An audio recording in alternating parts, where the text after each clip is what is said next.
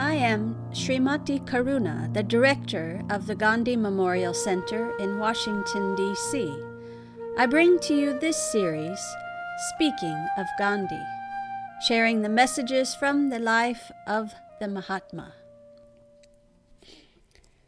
This week, I direct our attention to the inspiration that Mahatma Gandhi attained from his study of the scripture known as the Bhagavad Gita. Did you know that Mahatma Gandhi entitled his own translation of the Bhagavad Gita as the Gospel of Selfless Service? A study of his translation and explanation of the Gita offers us profound insight into the nature of his dedication to selfless service and to his commitment to ahimsa, nonviolence. Gandhiji's search for truth may be revealed through his constant study of the nature of God and humanity.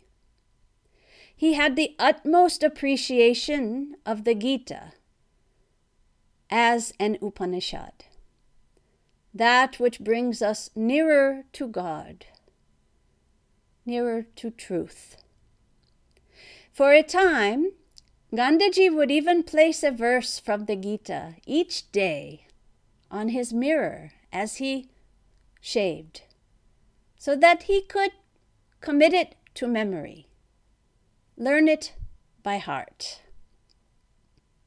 Just as one might pursue the study of scripture in the form of the Bible, the Quran, the Avesta, or the Guru Granth Sahib, Gandhiji imbibed the verses of the Gita, the kernels of wisdom and devotion that spoke to his heart, that sustained and nourished him. This guidance of eternal truths, provided a deepening of his resolve and faith. Through each aspect of his life, whether it was spiritual, physical, or mental, he continually aspired to perfect each as a means of realization. Over the course of his life, his actions evolved toward what he hoped would be more enlightened living. As a young man, Gandhiji came into contact with a progressive group of individuals from the Theosophical Society while he was studying law in London. This philosophical association, based on the ideas of metaphysics and a unified worldview, bridging Eastern philosophy and Western thought. And members of this society took an interest in young Gandhi. These new friends encouraged him to pursue the study of his own religious heritage and to take a new look at the ancient scripture of the Bhagavad Gita. They asked Gandhiji to read Sir Edwin Arnold's the Song Celestial, an English translation of the Gita. And Gandhiji suddenly awakened to a new discipline of self study that would last throughout his life. Gandhiji's introduction to the Gita by the members of the Theosophical Society was a transformational moment in his life. Having never really given much thought to religion, Gandhiji became inspired to study not just his own, but other great religions of the world. Later in his life, he was to use this study as the foundation for his continued personal growth and his public service. Gandhiji not only read and studied the great scriptures of humanity, but he also began to apply the teachings in his daily life.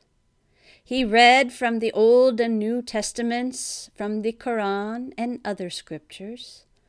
He also studied the ideas of noble minds including John Ruskin's Unto This Last, with its notion of the equality of labor, and Leo Tolstoy's The Kingdom of God is Within You, with its ideal of the perfection of the inner life. He read from Ralph Waldo Emerson and Henry David Thoreau, the American transcendentalists. These provided guidance to Gandhiji, not only in his faith and philosophy, but also in his active life of service. In fact, this study, reflection, and thoughtful interest in the ideas of great thinkers and divine souls provided him the means to serve selflessly. Gandhiji was not the only individual to be so deeply influenced by the Gita in the context of service. It has been the spiritual inspiration and motivating factor for a great many of India's social and religious reformers. The Gita describes the origin of conflict within the individual as desire. This text is considered to be of highest authority in the Hindu tradition. But as Gandhiji said, its appeal is universal. It is a poem of 18 verses situated in the sixth book of the Mahabharata, an ancient Indian epic that tells the story of the war between the Kauravas and the Pandavas. Yet the Gita is a spiritual revelation. It is the transformational moment in the life of Arjuna, who, when discord strikes his heart, receives guidance from Krishna. The Gita was beautifully composed to provide the dialogue between Arjuna and Krishna, soldier and charioteer, disciple and guru, on the battlefield of Kurukshetra. Arjuna is faced with pending battle and is torn. Krishna imparts his celestial wisdom to aid Arjuna's aching heart and conflicted mind.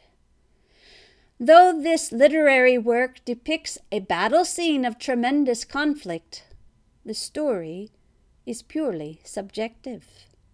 This subjective battle between the ego and the soul looms over the human mind. The Gita has a deeper message for the world than what the senses can detect.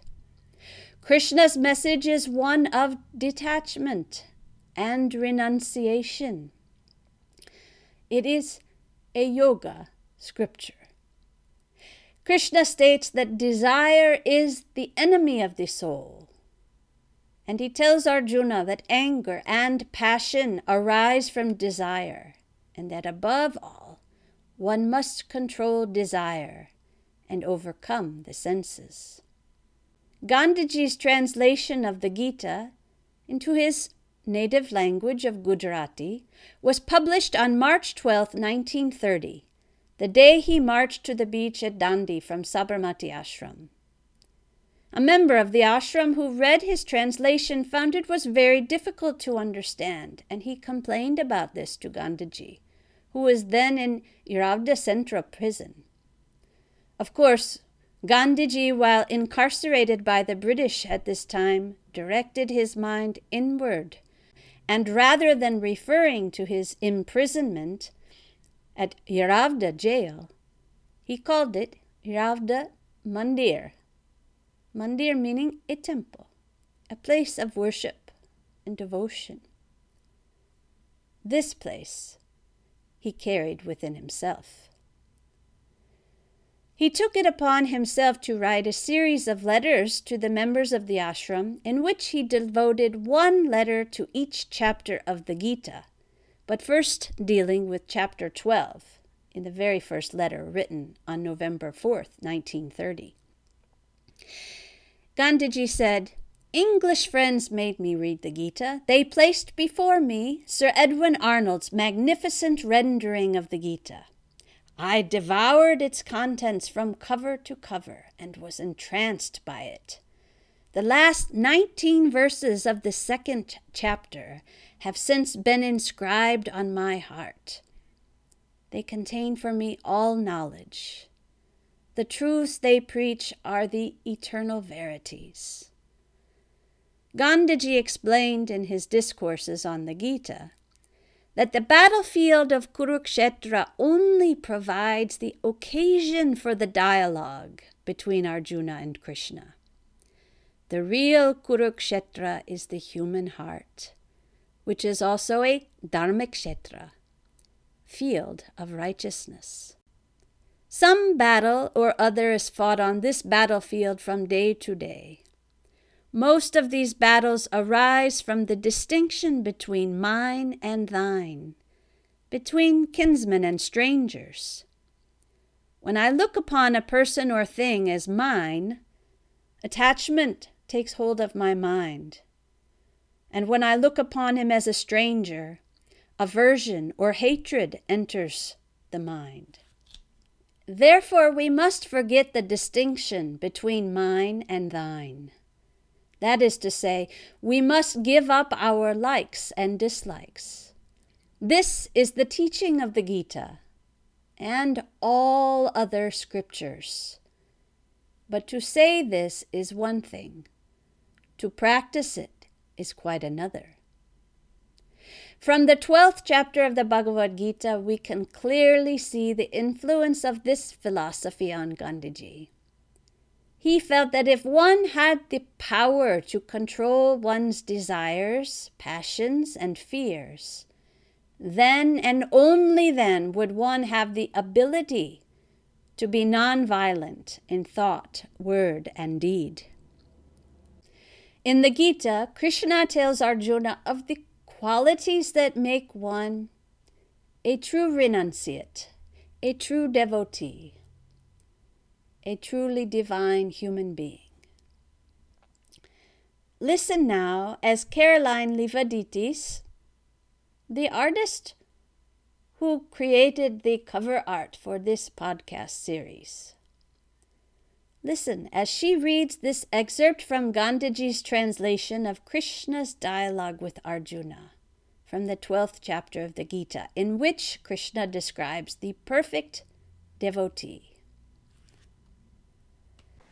He is a devotee who is jealous of none, who is a fount of mercy, who is without egotism, who is selfless, who treats alike cold and heat, happiness and misery, who is ever forgiving, who is always contented, whose resolutions are firm, who has dedicated mind and soul to God, who causes no dread, who is not afraid of others who is free from exultation, sorrow, and fear, who is pure, who is versed in action and yet remains unaffected by it, who renounces all fruit, good or bad, who treats friend and foe alike, who is untouched by respect or disrespect, who is not puffed up by praise, who does not go under when people speak ill of him, who loves silence and solitude, who has a disciplined reason.